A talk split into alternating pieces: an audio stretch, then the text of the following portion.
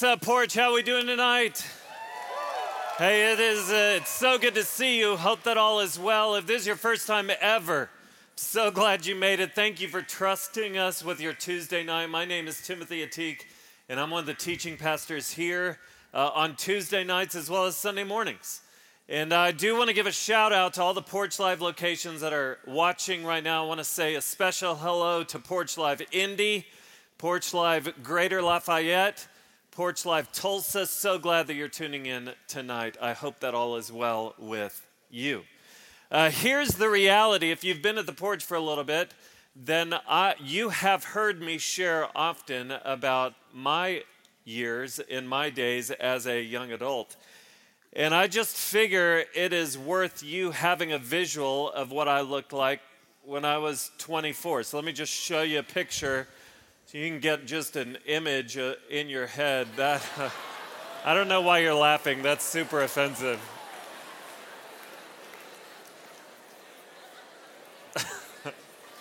so one person saw this earlier and she said if I saw you standing on the side of the road, I would be scared. And that was hurtful.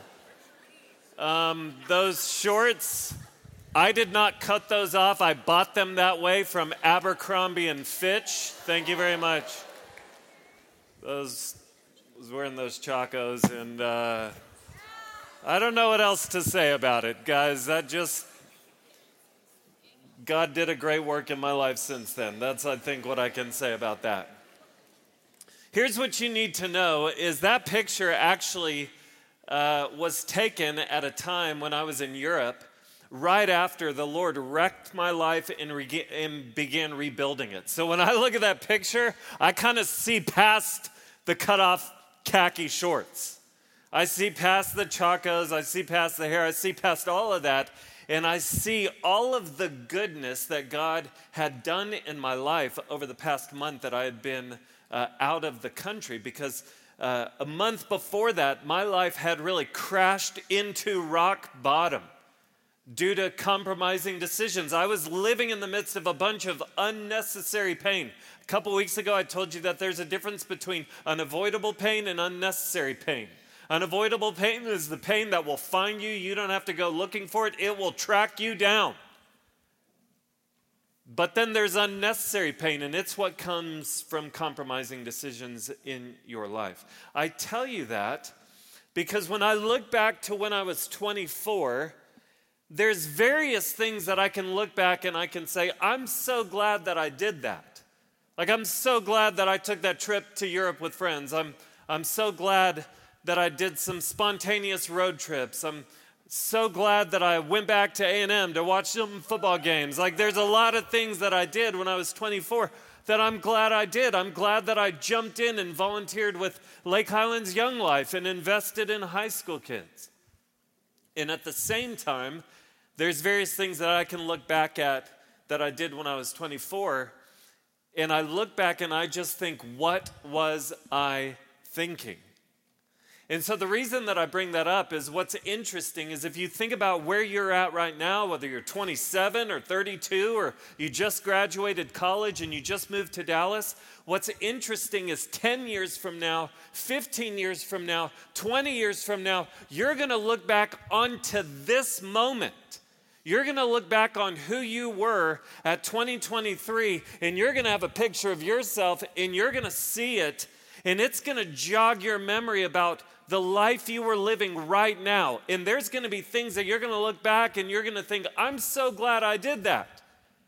And then there's going to be other things that you're actually doing right now in your life 10 years from now, 15 years from now, you're going to look back on this time, this season, and you're going to say, What was I thinking? Isn't that crazy to think about? You're going to think, What was I thinking? Like, why did I date him? Why did I date her? Why did I go there? That was such a terrible idea. What was I thinking? And so there's been various times in my life where people have asked me, hey, if you could go back and talk to your younger self, what would you tell your younger self? And so that's what I want to do tonight. I want to share with you five things that I would share with my young adult self. Like if I could go back and talk to 24 year old Timothy Ateek, there's five things that I would share with him. And what's interesting is the five things that I'm going to share aren't my own. Like, this is not my own material. They just come straight out of the end of the book of Ecclesiastes. They actually come from King Solomon. If you're new to the porch, we've been in a series walking through the book of Ecclesiastes. You might not be familiar with Ecclesiastes, but it's considered wisdom literature, which means it can show you how to live a wise life. It was written by one of the wisest people to ever walk on the face of the earth. It is, it is highly applicable to the lives of young adults. In fact, right there at the end of the book, you know what it is? Is it is King Solomon who is old in life and he's basically giving his swan song to the next generation. He is speaking into the lives of young adults. And what we're going to see King Solomon say to the next generation, and what ends up being the five things that I would say to my young adult self are the things that I want to share with you tonight. The five things that we're going to see from King Solomon is this. I'll share them with you now, and then we'll begin to walk through it. First, before you follow your heart, you need a new and cultivated heart. Number two, embrace where God has you. Number three, Today is the best day to wholeheartedly follow Jesus. Number four, your view of God determines your response to God. And number five, never get over the gospel. That's what we're going to unpack tonight. If I could go back and talk to my 24 year old self, that's what I would tell him.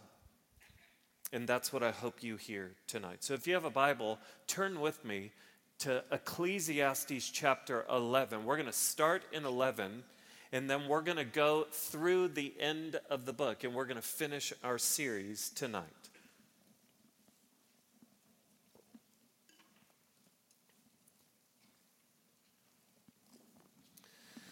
Ecclesiastes chapter 11 is where we're going to find our first truth, which is before you follow your heart, you need a new and cultivated heart. So, from King Solomon talking to the next generation. That is what he wants you to know. Look at what he says in verse 9.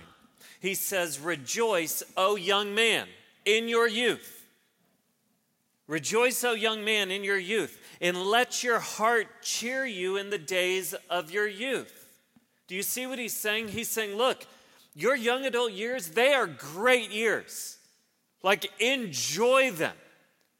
Make the most of the years that you have right now. Like, don't let these years slip by. That's what he's saying when he says, Let your heart cheer you in the days of your youth. And then he goes on and watch what he says. He says, Walk in the ways of your heart. We might say in our day, Follow your heart. Walk in the ways of your heart in the sight of your eyes. But know that for all these things, God will bring you into judgment. So, this is very interesting because what Solomon is doing is he's like putting bumpers on the bowling alley lane. He's like, look, there is, there's room for, for you to take, there, there's a fairway, and there are bumpers that will keep you on track. The reason I say that is he says, follow your heart, but just remember that God will bring you into judgment. So when Solomon says, follow your heart, and when he says, walk in the, in the sight of your eyes, here's what he's getting at. He's saying, look, you have more freedom right now than you will ever have in your life. And I know some of you guys are crushing 60 hours a week, but here's what I'm really saying. What I'm saying is, you will only gain more responsibility the older you get. Like if you get married, you're going to have a wife. If you have kids, you're going to have a uh, you're going to have a husband or wife and kids, and you might work your way up in your job. I was talking to, to, to one guy in his 60s recently, and he was like, I had worked myself to a place where I had five kids at home and 20 kids at work. What was he saying? He was like, My life was full of responsibility. But right now, in your young adult years, this is the most free you'll ever be. So, what Solomon is saying is even though you are still busy, Responsibility is only going to increase. So don't waste this time. Don't miss it because you're full of passion. The heart is like the control center of your being. It speaks to your thoughts and your desires, your motivations, your dreams. And so, what Solomon is saying is hey, you've got dreams, you've got ambitions, you've got desires, and you should pursue those. Don't wait till some someday when it feels like all the stars align for you to finally follow your passions and follow your ambitions he's saying do it do it now. When he says walk walk in the sight of your eyes your eyes are the way that you perceive opportunities so solomon is saying look if you're if you're beholding opportunity step into it. Let's go. Don't wait around. Don't wait for someday. Today is the day. Get moving. Do it and at the same time, he puts bumpers on it and he says, Just remember though,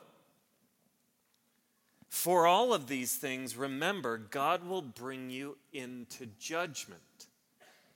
What's he saying there? He's saying, Look, like follow your passions, but just remember, God cares about your passions.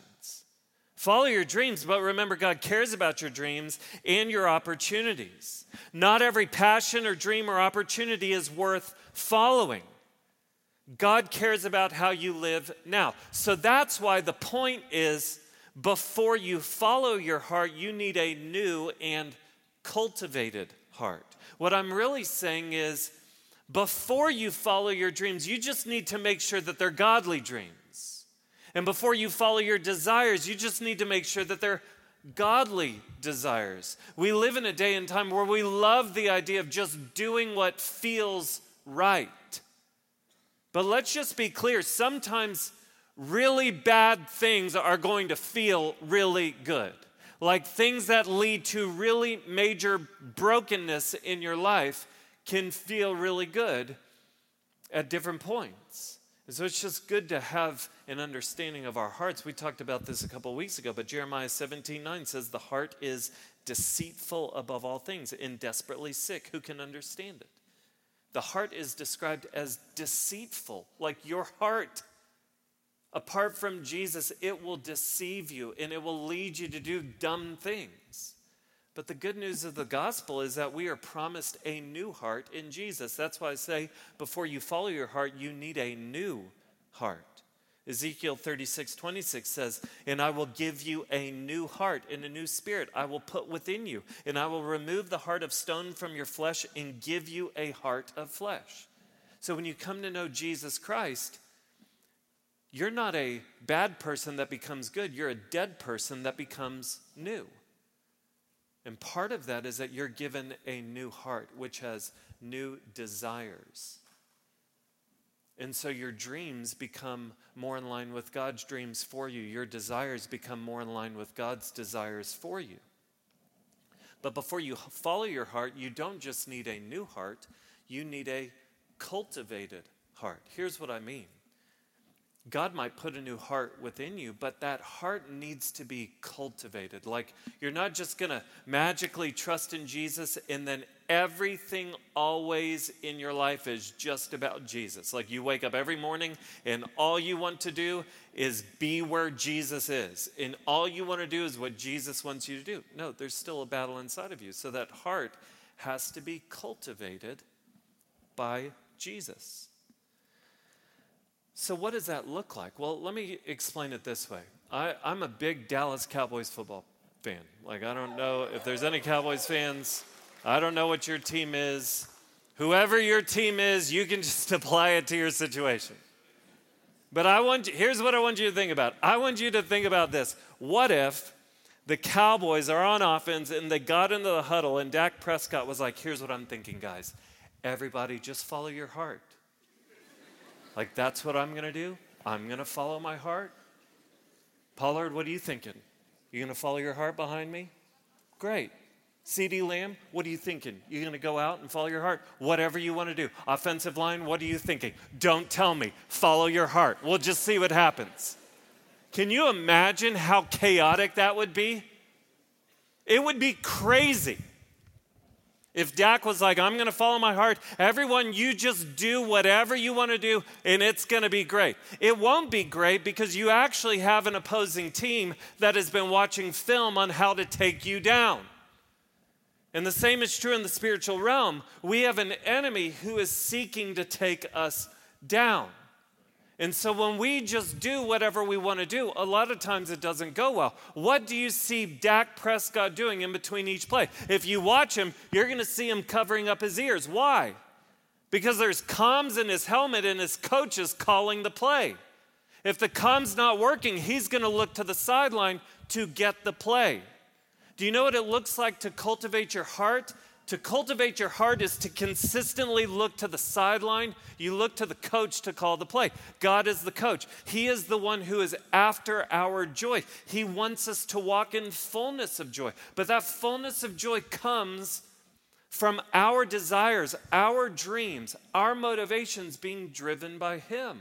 So when Solomon says, get going, walk in the ways of your heart and in the sight of your eyes, what he's saying is, hey, when your heart and your sight are aligned with God, something amazing can happen in your young adult years. But what does it look like to look to the sidelines? Well, number one, you got to come to Jesus. Like if you don't know Jesus, if you're here tonight and you're not a Christian, like you're just checking this things out, this thing out, you thought it was a restaurant and it's actually a church. You got tricked, but you're still you're here. So you might as well explore. Come to Jesus. Put your trust in Him. But don't just come to Jesus, live surrendered to Jesus. Don't just make Jesus your Savior, let Him be your King. Let Him reign in your life. And then submit to His Word. You can't know God's ways without knowing His Word. Don't just know what other people say, know what God says. He's the coach, He calls the plays. And, and then walk with others. Invite other Jesus followers into your life who can help you identify hey, I don't think that that desire is in line with God's desires. Don't follow your heart in this situation because it's going to mislead you. So, if I were to talk to my young adult self, here's what I would tell him I would just say, before you follow your heart, you need a new and cultivated heart. The second thing that I would tell him is I would just say, embrace where God has you, embrace it. When I say embrace, I am saying hug the place where God has you now. Look at what, look at what Solomon says in verse 10.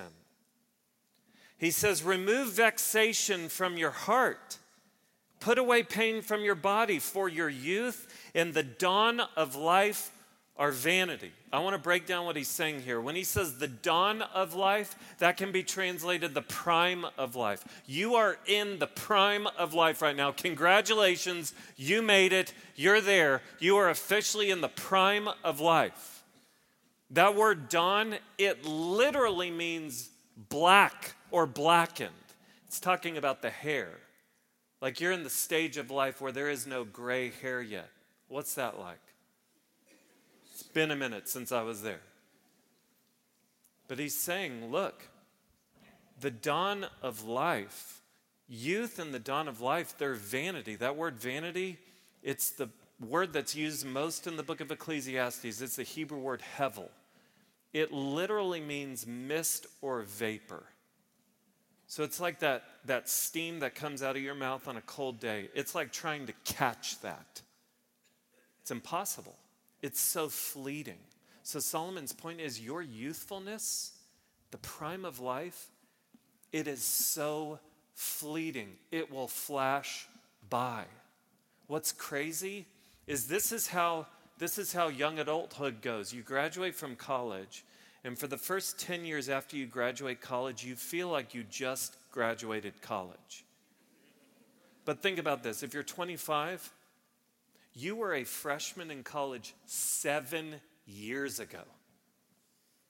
Seven years ago. If you're 30, you were a freshman in college 12 years ago.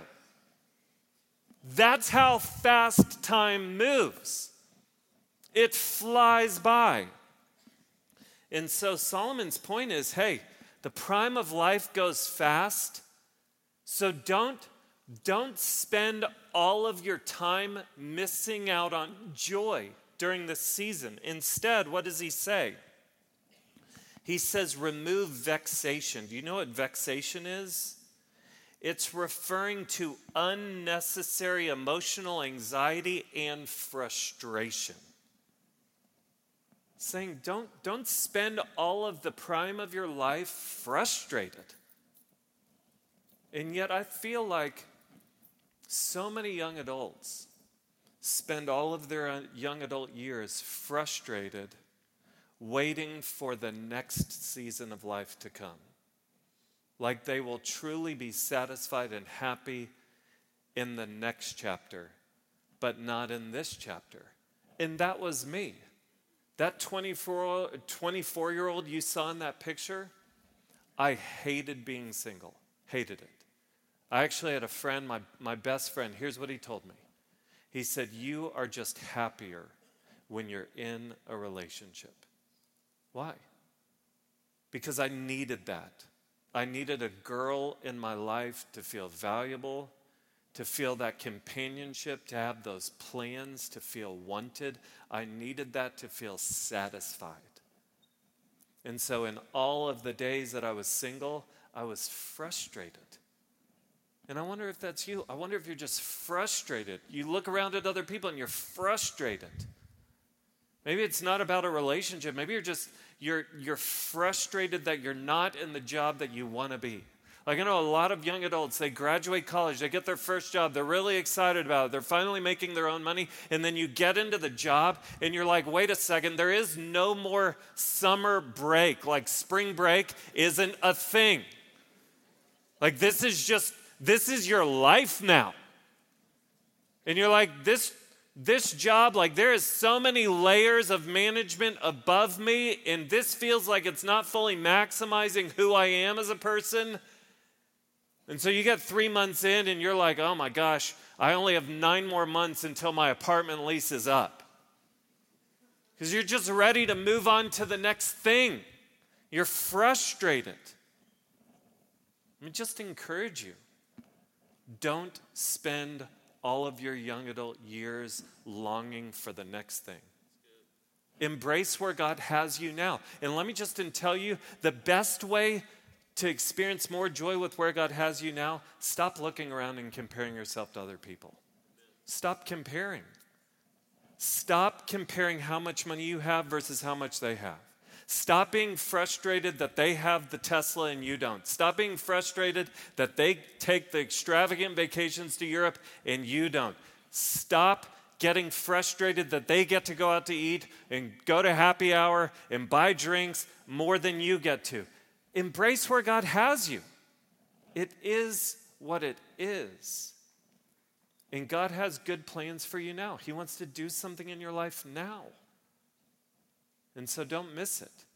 Now, here's what I'm not saying. Like, it's, it's okay if you're single and you want to be married. That's a good desire. You don't need to do this thing where you're like, okay, God, like, I don't want anyone. I mean, he looks amazing, but I don't even want him. No, like, you don't need to, let's not be fake. It's okay to acknowledge he would be nice. She would, she sounds great. But like, I'm not gonna, I'm not gonna bank on a relationship. I'm not gonna, I'm not gonna bet all of my joy on a relationship. Okay, find your joy in Jesus and where He has you right now. Okay, number three. Today is the best day to wholeheartedly follow Jesus. If I could talk to 24 year old TA, that's what I would tell him. I would say, Today is the best day to wholeheartedly follow Jesus. And you might be like, I know your story. Weren't you in seminary at the time? Yeah. And you know what happened to me? I let serving Jesus replace knowing Jesus. And so, what I would tell him is, I would say, Today is the best day to wholeheartedly follow Jesus and know Jesus. Watch this. This is chapter 12. Chapter 12 is masterful. Okay, watch what Solomon says. Verse 1, he says, Remember also your Creator in the days of your youth, before the evil days come and the years draw near, of which you will say, I have no pleasure in them. So, what's he saying? He's saying, right now, while you are still young in your young adult years, like remember your Creator now before you get old.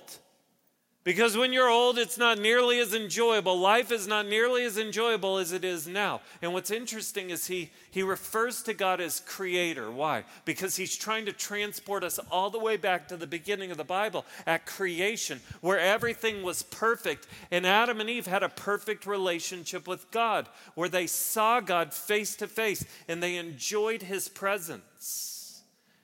And yet, what happened is they rebelled against God. And because they rebelled against God, they were removed from the presence of God. They could no longer walk by sight, they had to walk by faith. And so sin had broken into the picture and fractured our relationship with God. And yet, what Jesus has done is he has come. And what he's done is he's come to repair that broken relationship that each one of us has with God. And he's come so that we could begin to taste what life was like with God in the garden. That's why he says, Remember also your creator. Because he's saying, Look, I want you to taste what Adam and Eve experienced at creation. You can experience nearness with God, you can experience his presence, you can experience intimacy in joy just being with Him. So when He says, remember your Creator, what He's not saying is, hey, every Tuesday night, check in with God. No, what He's saying is, walk with Him now, passionately pursue Him now, enjoy Him wholeheartedly now. Do it now before the evil days and years draw near of which you will say, I have no pleasure in them. What he's talking about is he's talking about getting old. And then in verses 2 through 7, Solomon shares this poem about getting old. And it's one long run on sentence. And the idea is that if you were to just read this thing straight through, you would be out of breath. And the idea is that it's like as your breath runs out, it's like the clock runs out on your life. So just watch what he says. He says, Before the sun and the light and the moon and the stars are darkened and the clouds return after the rain. You know what he's saying? He's saying, like, the older you get, the darker your days get.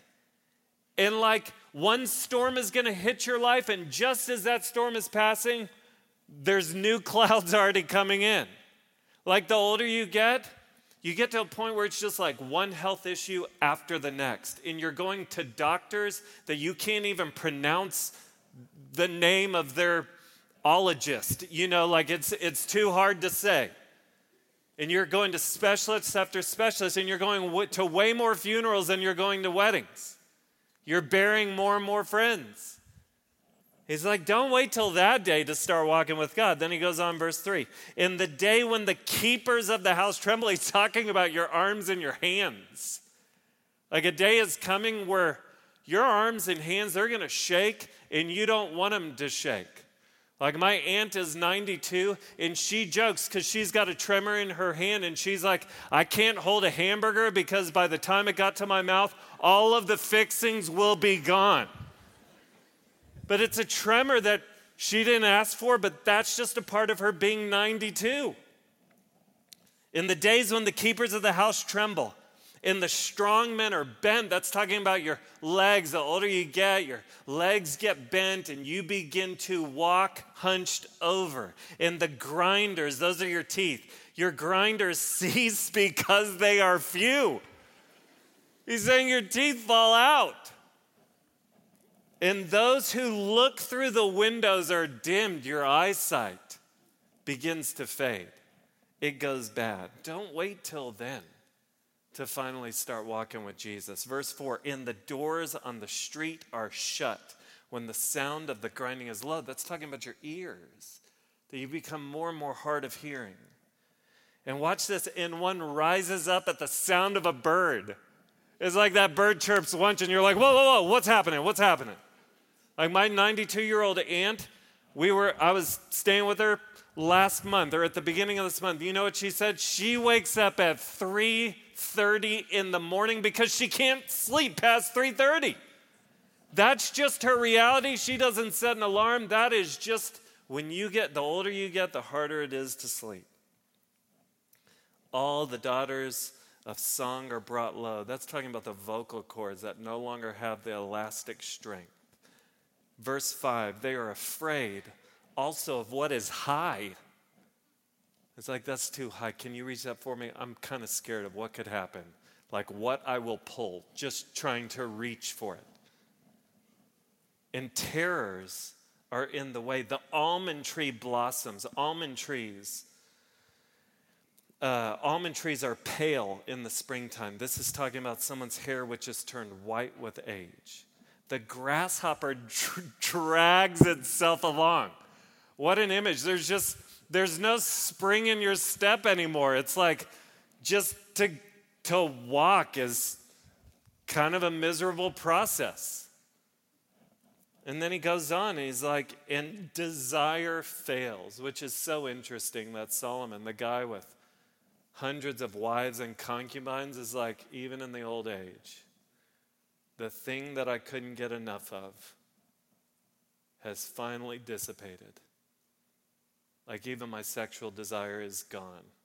He's saying as an old man. He says, because man is going to his eternal home, and the mourners go about the streets. Verse 6 says, Before the silver cord is snapped, he's describing here a well from which you draw water. He's saying, Before the silver cord is snapped, or the golden bowl is broken, or the pitcher is shattered at the fountain, or the wheel broken at the cistern. What's his point? All of these things uh, work together to draw up life giving water. And he's like, The things that hold life giving water are broken. It's like your body. The, you reach a point in life where your body is no longer capable of holding life and you die.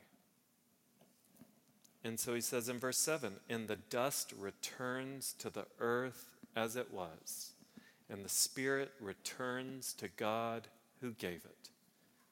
In verse 8, this is the refrain that he started the book with.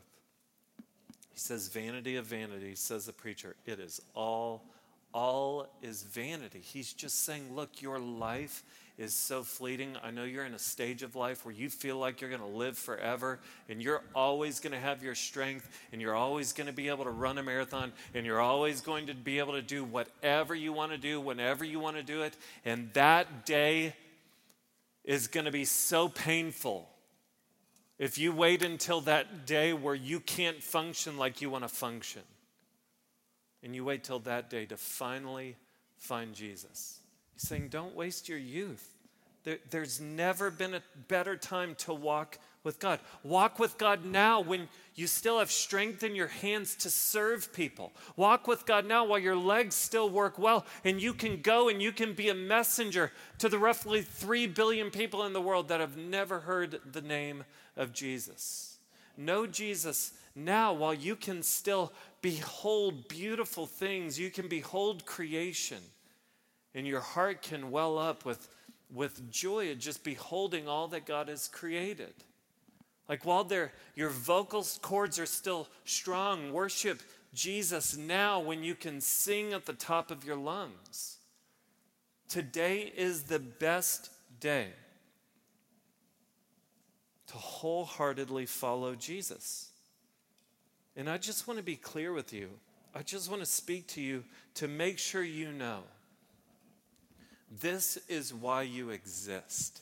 You exist to know Jesus and to make him known. That's what the point and purpose of your life is. It all boils down to that. That's why Paul says in Colossians 1:16, he says, "For by him talking about Jesus all things were created," which is interesting because Solomon in the Old Testament says, "Remember your creator." Well, Paul says, "Well, do you know who was involved in creation? Jesus." Says, For by Jesus all things were created in heaven and on earth, visible and invisible, whether thrones or dominions or rulers or authorities. All things were created through Jesus. And watch this all things were created for Jesus. You were created for Jesus. The reason you exist is to know Jesus. I'll explain it this way. Some of y'all might have heard this before. I always have my iPhone with me on stage. Why does the iPhone exist? The iPhone exists to put the, put the world at your fingertips. Like you can see someone face to face and you can have a conversation with anyone in the world without actually being in person. You can get a date without leaving your house. Like just one swipe could change your life. The iPhone exists to put the world at your fingertips. Now, you can you can live like the iPhone exists for a different purpose, right? Like if the table's wobbly, you could jam your iPhone under there and be like, man, that works really well. Or you can flip it over on your coffee table and you're like, man, this is a great coaster. I've, I don't know if you've ever tried this, but it just works well as a coaster. You can use the iPhone for a different purpose, but it doesn't change the fact that the iPhone is most fully fulfilling the purpose for which it's been created when it is putting the world at your fingertips. And the same is true for you. You have been made to know Jesus. That is why you exist. And you can live as if you exist for a different purpose. You can live as if you exist to be a millionaire by 30. You can live as if you exist to get a ring on your finger. You can live as if you exist to be the top person in your company or to run your own thing. You can live as if you exist to complete an Ironman triathlon. You can live like that's why you exist, but it doesn't change the fact that you will be most fully alive and most fully fu- functioning when you fulfill the purpose for which you've been created, which is to know Jesus Christ intimately. And so I'll just say this Do you want to know where regret is found? Regret is found in getting to 40 and still sitting in spiritual diapers because you've just never taken the time to grow up in your faith. Because you want to run to everything else because you think that there's more life, more joy, more satisfaction out there than there is with Jesus. And so, if I could tell 24 year old Timothy Ateek something, I would just say, look, today is the best day to wholeheartedly follow Jesus. The fourth thing that I would tell tell my younger self is this is I would just say, look, a good a good truth to live by is this your view of God determines your response to God. Hopefully you've heard me say that multiple times before. But I say that because Solomon brings it up. Your view of God determines your response to God. That is the greatest single truth that I learned in my late 20s as a young adult. I learned it right around the age of 29, and I wish that at 29 I could have gone back to my 24 year old self and just said, Look, your view of God will determine your response to God, and that truth will change everything. Solomon says right at the end of the book, skip down to verse 13. What does he say? He says, The end of the matter, all has been heard. Do you know what he's saying? He's saying, Look, this is what it all boils down to. Solomon, the wisest guy in the world, the guy who, the wealthiest guy in the world, the guy who had probably had more sex than anyone else in the world. He says, Look, here's the end of the matter. Fear God and keep his commandments, for this is the whole duty of man. This is what life comes down to. It comes down to, to fearing God and keeping his commandments. He says, Fear God and keep his commandments. Fear God talks about your view of God. What he's saying is live with a right view of God. He says, keep his commandments. He's talking about your response to God, have the right response to God. What I want you to learn at the, whatever age you're at right now is that the two go hand in hand. Your view of God will actually determine your response to God. If you have a big view of God, you're going to have a big response to God. If you're sitting there right now and you feel like you're having a small response to God, you wake up in the morning, you don't want to spend time with God, you feel too busy for God. When you show up here, you're not interested in worshiping Him. You know what the problem is? You're having a small response because you have a small view. This is how all relationships work. When you find a guy who is head over heels about a girl, like he'll watch any Nicholas Sparks movie with her, and he's like, it's got a good plot. No, it doesn't. Like, you know what's happened there?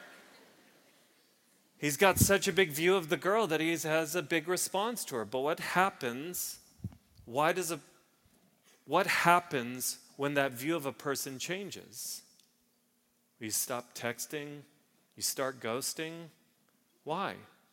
Your view determines your response. You know what? For so much of my young adult life, I lived under the, the banner of this is what I should do spiritually. I should read my Bible. I should go to church. I should pray. Do you know why it was a bunch of shoulds? Do you want to know why it was a bunch of discipline without much delight? It's because I was operating, I was trying to have a big response with a small view. And everything changed. When I began to fight for the biggest view of God possible, it changed my response. Solomon says, Fear God, keep his commandments. That's what it all boils down to. So, my encouragement for you is fight for the biggest view of God possible every day and just watch what happens to your response. And then the final thing that I would tell myself, my 24 year old self, is this never get over the gospel. Never get over the good news of Jesus Christ. Look at what verse 14 says. Solomon ends the whole book by saying, For God will bring every deed into judgment with every secret thing, whether good or evil. And then the book ends. That's it. He ends by saying, God will bring every deed into judgment with every secret thing, whether good or evil. What a, what a bad note to end on. It's so unsettling. Someday you're going to stand before God, and everything you've ever thought, everything you've ever said, everything you've ever done is going to be revealed by God. The reason I would tell my younger self never get over the gospel is because if you know Jesus Christ, then you don't have to fear that day that you stand before God. Why? Because when you know Jesus Christ, when you understand what he's done for you on the cross, that his body was broken and his blood was shed on the cross to make payment for all of your sins, all of your imperfections. And when he rose from the dead, it was a demonstration that he had taken care of all of your failures. When you know Jesus Christ in a personal way, do you know what happens is all of your failures are cleansed. They are dealt with by Jesus. So when you stand before God, the blood of Christ has washed you clean. But not just that. Like today, the reason I say never get over the gospel is because today, because of what Christ has done and because of faith in Him, He's actually put His Spirit inside of you so that you can live a life pleasing to God. And so when you stand before God, there's going to be plenty of things that are revealed that just shows how amazing and powerful the Spirit of God was working through you to make you more like Jesus. And even now, in the moments when we fail, God's grace is sufficient. So even when we fail, we can look to the cross and the empty tomb to know that Christ's death, Christ's burial, Christ's resurrection is enough, even for our failures today. Never get over the gospel. Never get over the gospel. And some of you are sitting there saying, I couldn't, I, I don't even have the chance to get over it because I've never truly understood it. And so I just say if you are not a Christian and you are here tonight and you are understanding for the first time that when you stand before God, you don't just cross your fingers and hope for the best. Either you will stand before God and you will have to answer for your sin, or you will stand before God and Jesus Christ will have already answered for it. And so your hope is either in Jesus or you're going to cross your fingers and hope for the best. And I promise you, the scripture is clear. Jesus says, I am the way, the truth, and the life. No one comes to the Father except through me. and yet, Jesus Christ's invitation to you tonight to is to come, to give your life to Him, and you can experience complete forgiveness for your sin tonight. So I'll close just kind of where I started. I just want you to think 10 years, 15 years, 20 years from now, you're going to look back to where you are right now in 2023. what if you could say, what if you could look back to this season of life and say, I'm so glad that in 2023, God gave me a new heart. In 2023, I cultivated my heart for the Lord. So I followed my heart because it was a heart that was aligned with God. What if you could say, I embraced where God had me, and I'm so glad that I did because I didn't sit there in frustration. I just said yes to where God had me in 2023. What if you could say, That's when I really went for it? That's when I started wholeheartedly following Jesus, and I'm so glad I did. What if you could say, That's when I began fighting for the biggest view of God possible, and it has changed my response response to Him. And what if you could look back and say, that's when I really began to appreciate the gospel, not just as my ticket into heaven, but as the way that heaven has been getting into me every day for 10, 15, 20 years. May we be a people who walk wisely, where joy is maximized and unnecessary pain is minimized. Why? Because we know the King. Jesus Christ. Let's pray together.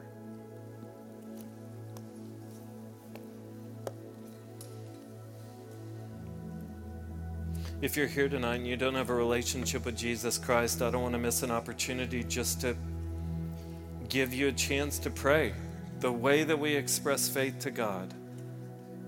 Romans 10 9 says that if we confess with our mouths that Jesus is Lord and believe in our heart that Christ, that God raised him from the dead, then you will be saved. So I just encourage you now to just say, Lord Jesus, would you come into my life tonight? Thank you, Jesus, that you died for me. Thank you that you rose from the dead for me. Would you come into my life? Would you forgive me of my sin? Would you begin to lead me in a new life?